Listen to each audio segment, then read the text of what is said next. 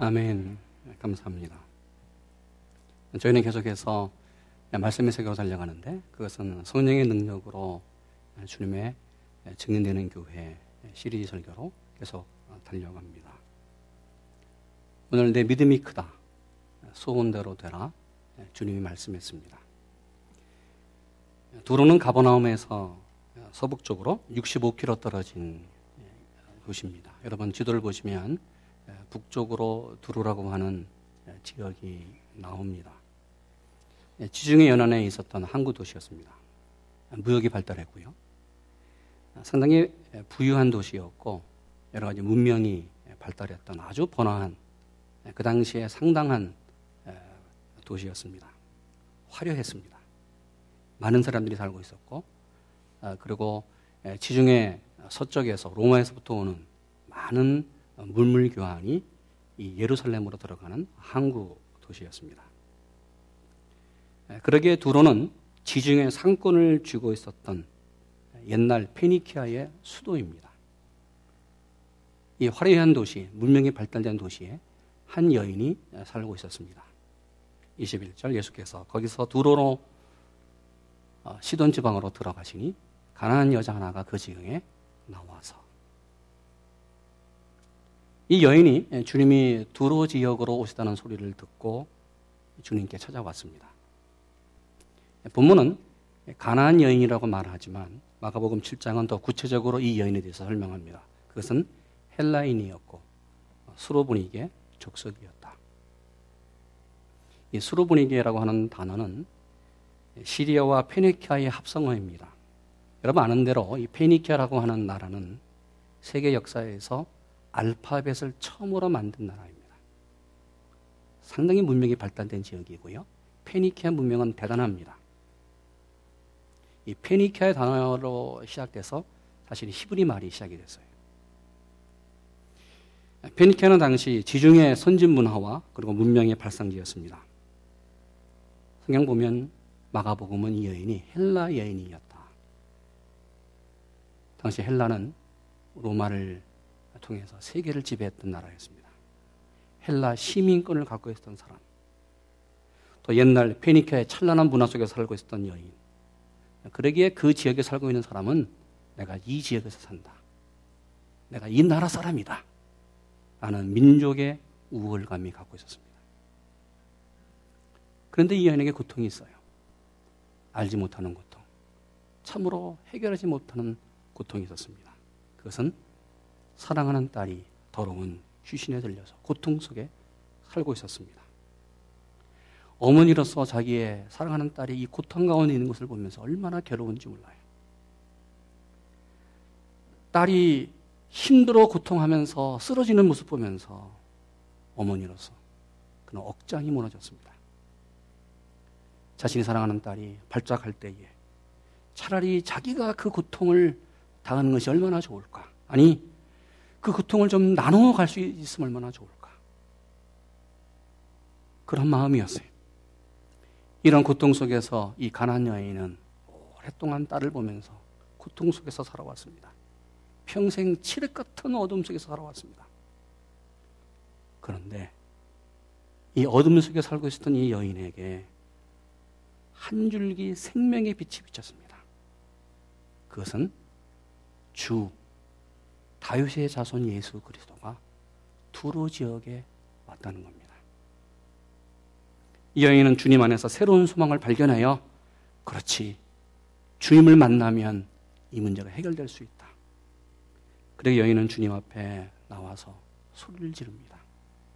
간절히 소리를 지르며 외쳐요. 22절 주 다윗의 자손이여 나를 불쌍히 여기소서 내 딸이 흉악히 귀신 들렸습니다.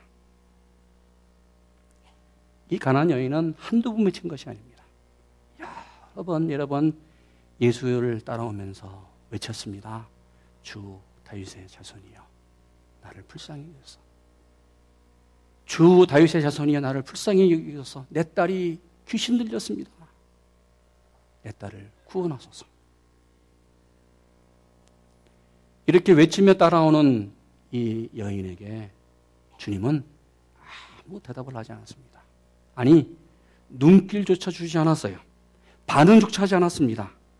그럼에도 불구하고 계속해서 주님을 따라왔어요. 여인은 소리를 지르면서 주 다윗의 자손이여 나를 불쌍히 여기소서. 이 얘기를 듣고 제자들이 나서는 거예요. 제자들이 이렇게 말하지요. 예수는 한 말씀도 대답지 아니하시니 제자들이 와서 청하여 말하되 그 여자가 우리 뒤에서 소리 지르고 따라오니 좀 해결해 주시기 원합니다. 해결하시오. 주님 보내시든지 주님이 좀 해결해 주십시오. 얼마나 제자들도 이 여인의 소리를 듣고 그것이 간절해, 아, 간절했는지 주님, 주님이 해결해 주시기 원합니다. 여인의 소리를 듣고 제자들의 말을 듣고 주님이 대답합니다. 그런데 너무나 상식밖이에요. 24절 같이 읽습니다. 예수께서 대답하여 가라사대 나는 이스라엘의 집에 잃어버린 양 외에는 다른 데로 보내심을 받지 아니하였노라. 여인의 소리를 듣고 제자들의 요청을 듣고 오늘 주님이 말씀했습니다. 나는 이스라엘 집 잃어버린 양 외에는 다른 데로 가지 않는다. 너에게 관심이 없다. 주님이 제자들의 요청과 여인의 요청을 거절했습니다. 그러면 이 여인 어떻게 될까? 나라면 어떻게 했을까? 여러분 생각해 보세요. 그런데 이 여인은 다시 주님 앞에 나와 무릎을 꿇습니다. 그러면서 주님 앞에 간절히 간절히 요청해요. 25절. 여자가 와서 예수께 절하며 가로되 주여 저를 도우소서. 절했다. 무릎을 꿇었어요. 예수의 발 앞에 납작 엎드려서 정말 절하면서 간절히 간절히 예수에게 요청해요. 주여, 저를 도우소서. 여러분 한번 생각해 보세요. 사람이 이 정도로 간절히 요청하면 그 어, 사람의 심정, 그 이야기를 듣는 사람의 심정이 어떨까? 한 번쯤은 그 사정이 무엇인지를 듣는 것이 세상 이치지요. 도대체 무슨 문제일까? 저렇게까지 와서 요청하고 저렇게까지 와서 부탁하는데 그래 좀 들어보자. 그리고 그 내용이 맞으면 그 사정이 맞으면 들어주는 것이 세상 이치예요. 세상 사람의 모습이에요. 그런데 주님은 너무나 너무나 비상식적이에요. 상식적인 사람이 아니었어요, 오늘. 상식 밖이에요. 대답이 상식밖이었고 반응이 상식밖이었어요. 26절 말합니다. 예수께서 대답하여 가라사대 자녀의 떡을 취하여 개들에게 던지는 것이 마땅치 않다. 여러분 주님은 거절했습니다.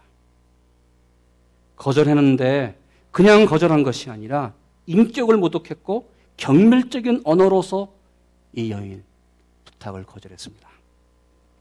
자녀의 떡을 취하여 개들에게 던지는 것 마땅치 않다.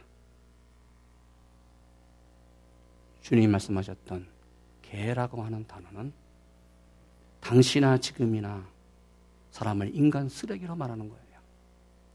인격을 모독하는 말이었고 가장 경멸적인 말이 개입니다. 이런 어떤 사람이 나에게 당신 개다. 이렇게 말하면 그 얘기를 듣고 그래 좋다 그래 좋아할 사람이 어디 있어요? 너무나 인격을 경멸하는 말이잖아요. 세상 사람에게 누구나 자존심이 있습니다.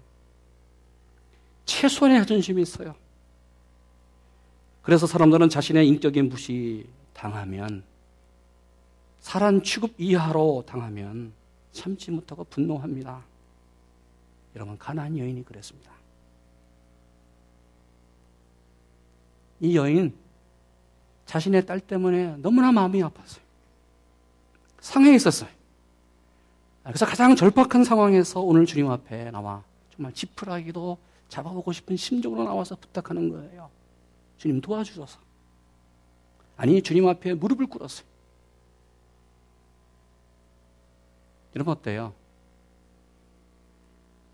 마음이 약한 사람들 또 어, 상처를 받은 사람들은 약하기 때문에 상처를 더 받아요. 그렇지 않아도 지금 이 딸 때문에 얼마나 고통 가운데 있었는데 그래서 주님 만나기 위해서 나왔는데 오늘 주님이 자신을 뭐라고 취급했어요? 입에 담기도 싫을 정도의 말. 그 말로 오늘 여인을 평가하고 거절했어요. 여러분, 이 가난 여인, 주님에게 이렇게 취급받을 사람이 아니에요. 헬라 시민권을 갖고 있었고, 당시 최고의 문명 속에서 그 도시에 살고 있었던 여인이었습니다. 자녀의 떡을 취하여 개들에게 던지는 것, 마땅치 않다. 도대체, 주님이 왜 이런 말을 던졌을까? 왜 이런 말씀을 하셨을까? 아니, 이 이야기를 듣고 오늘 가난한 여인은 어떻게 하면 절망의 수렁에서 찬란하게 빛나는 주님의 축복을 받을 수 있을까? 여인이 어떻게 하면 도무지 풀 수 없는 그 문제, 자신의 문제를 해결받을 수 있을까? 어떻게 하면 이 문제를 해결할 수 있어요? 이런 본문 27절이 그 해결 말씀입니다. 27절 말씀이 바로 오늘 이 문제를 해결하는 기회예요. 같이 27절 읽습니다. 읽습니다. 여자가 가로되 주여 올소이다마는 개들도 제 주인의 상에서 떨어지는 부스러기를 먹나이다. 주님의 말씀을 듣고 여자가 대답해요. 주여 옳습니다. 영어로 말하기를 Yes, Lord. 주여 맞습니다.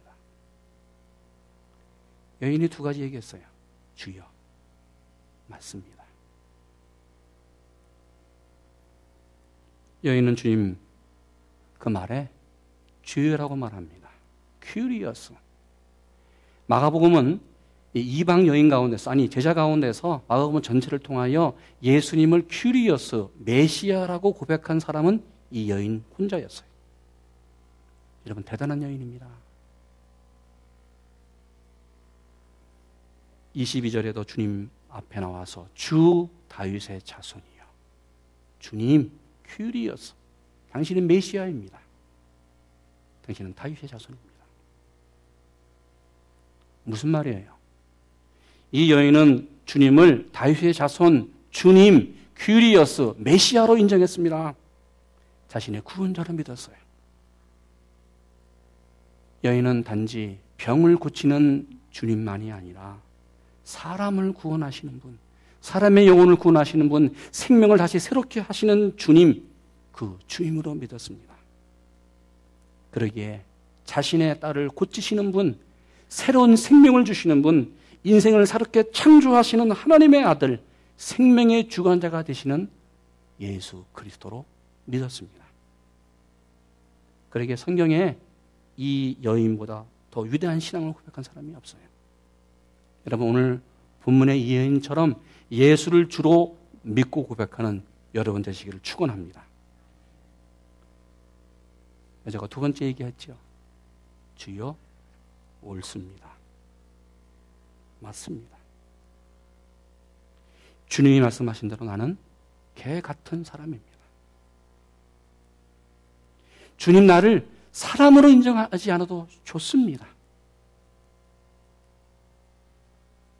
여러분 이 세상에서 자신을 개로 인정하고 고백한 사람이 몇 명이나 되겠어요? 주님 옳습니다.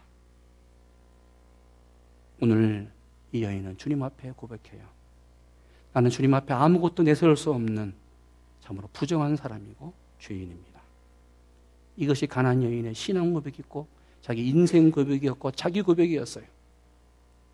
무슨 말이에요? 여인은 주님 앞에서 모든 것을 다 내려놨어요. 자기의 모든 인격 내려놨어요. 자기 인생 전체 내려놨어요. 자기 자신을 내려놨어요. 사람의 자존심, 여인의 인격, 지금까지 갖고 있었던 사람의 마지막 자존장까지도 내려놨어요. 그러면서 주님께 말해요. 주님, 맞습니다. 아멘. 그렇습니다. 나는 개 같은 사람입니다. 나는 조종이 주님에게 은혜 받을 수 없지만 그럼에도 불구하고 개들도 제 주인에서 떨어지는 부스러기를 먹습니다. 주님 그 부스러기라도 저에게 주시기 원합니다. 이런 책이 있습니다. 빌 존슨이 쓴 하늘이 땅에 침노할 때라는 책이 있어요. 이 책에서 저자는 말합니다. 하나님의 어마한, 어마한 능력, 하나님의 축복이 땅에 침노하며 땅에 쏟아지는 비결이 있다. 그 비결이 무엇일까?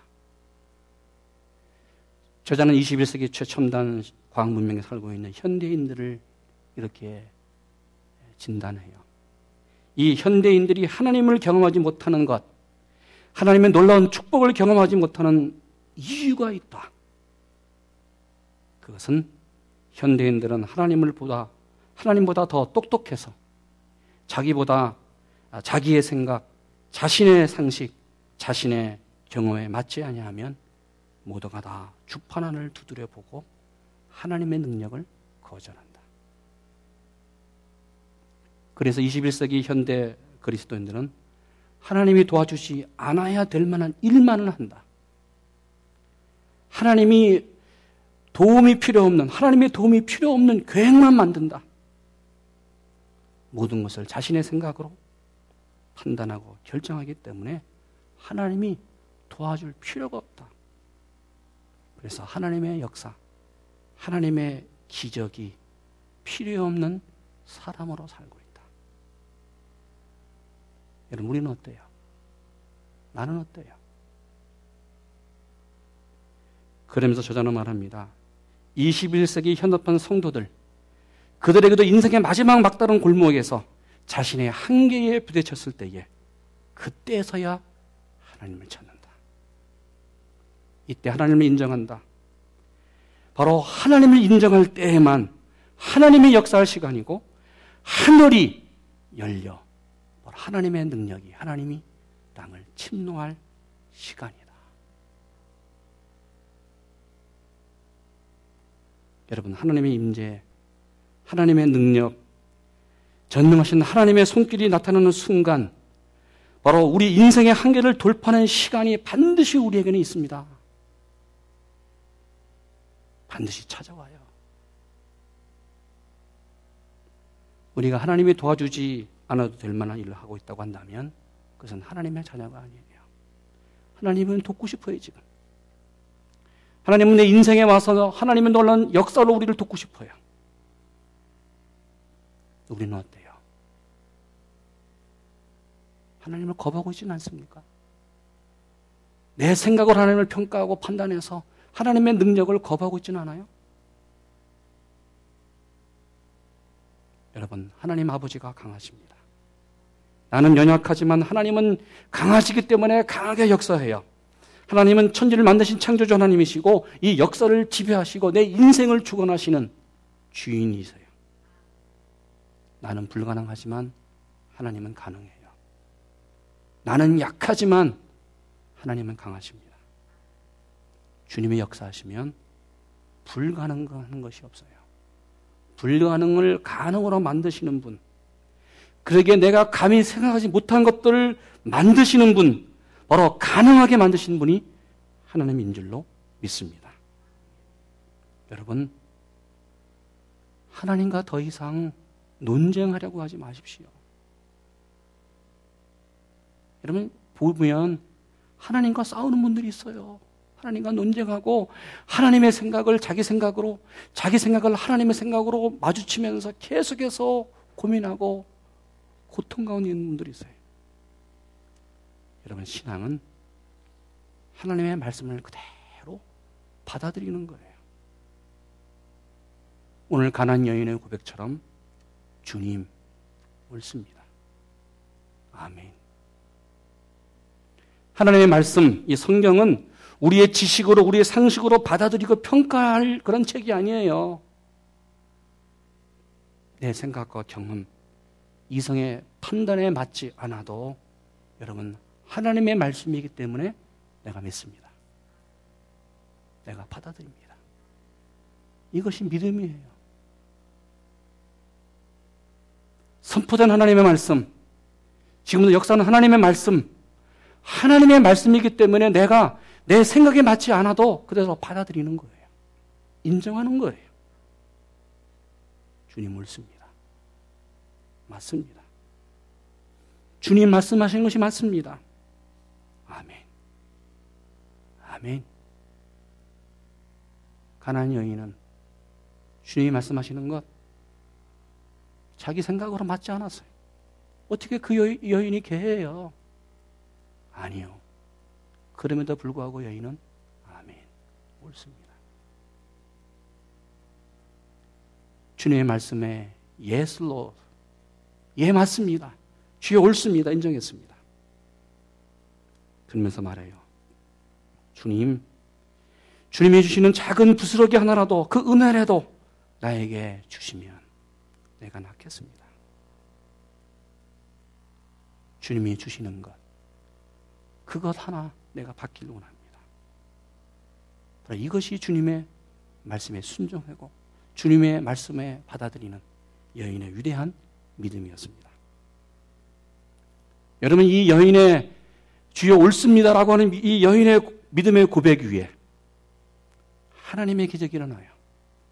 주님의 기적이 일어났습니다. 오늘 28절 말씀 같이 읽습니다. 읽습니다. 이에 예수께서 대답하여 가라사대 여자여 내 믿음이 크도다 내 소원대로 되리라 하시니 그 시로부터 그의 딸이 나으니라. 28절 본문에 이에 이에 헬라 본문을 보니까요.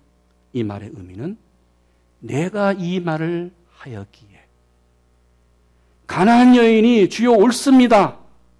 신앙을 고백하고 그 여인이 주여 옳습니다. 아멘 하였기에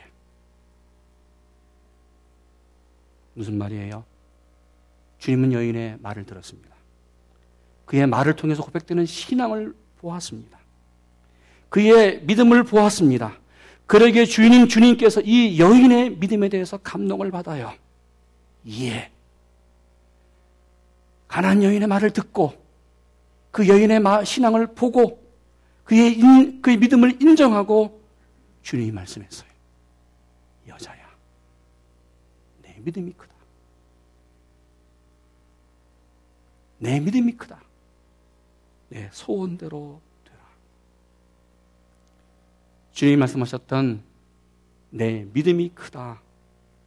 이 크다라는 단어 앞에 여러분 감탄사가 나와요. 오! 주님도 얼마나 이 여인의 믿음이 대단했는지 주님도 감탄했어요. 주님이 이방 땅 두로 지역에 가서 이 여인의 믿음을 보고 와 대단한 믿음을 갖고 있다. 감탄했어요. 그러면서 이 여인에 대해서 그 믿음에 대해서 말한 것이 있어요. 내 믿음이 크다. 오늘 크다는 말은 메가스입니다. 이 단어 메가스에서 메가톤이 나왔어요. 사람들이 말할 때 크다 말할 때 좀 크다. 대단히 크다. 정말 크다. 정말 크기를 가늠 없이 없을 정도로 크다라고 할때 메가톤. 정말 크다.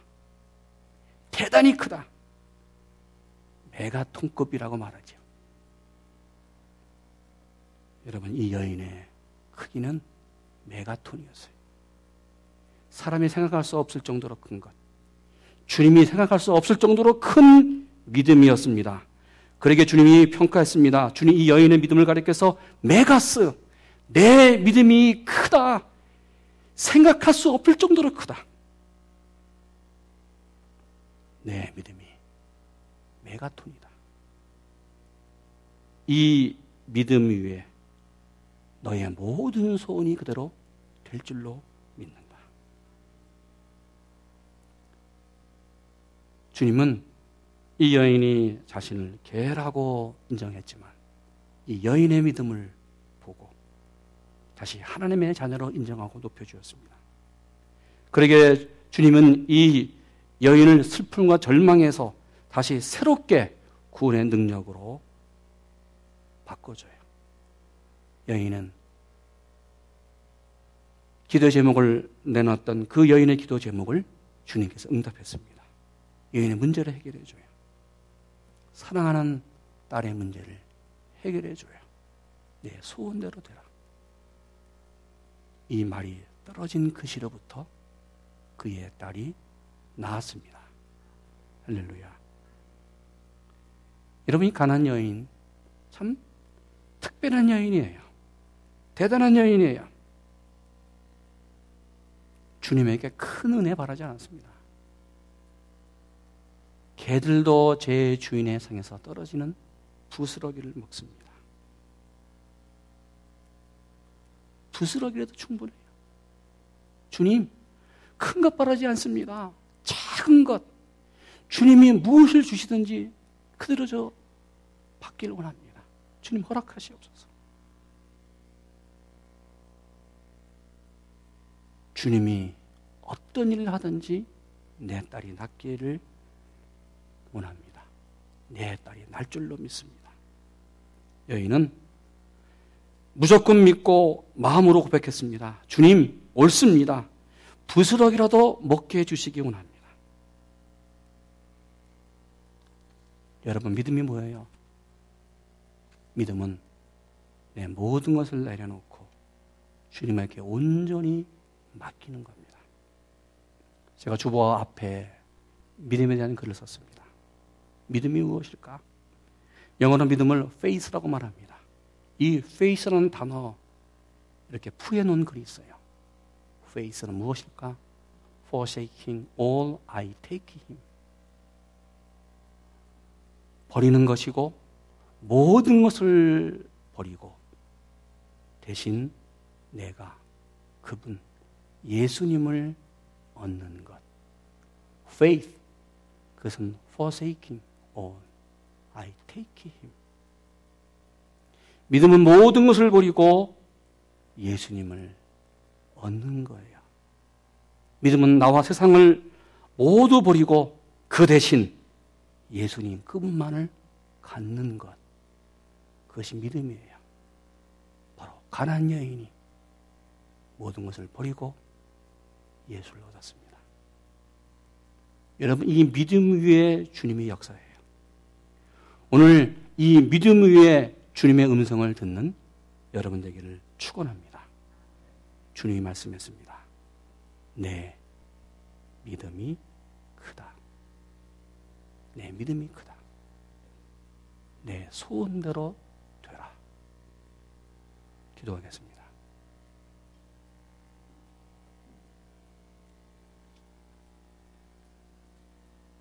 내 믿음이 크다.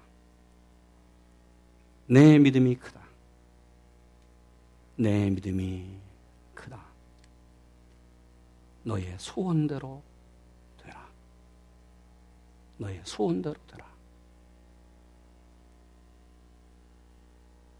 주님, 주의 음성을 듣는 저희 되게 하시고, 주의 음성을 듣는 가정과 교회가 되게 하여 주시옵소서. 주님의 말씀대로 우리의 믿음대로 기적으로 살아가는 우리 한 사람 한 사람 가정과 교회가 되게 하여 주시옵소서. 예수님의 이름으로 기도했습니다. 아멘.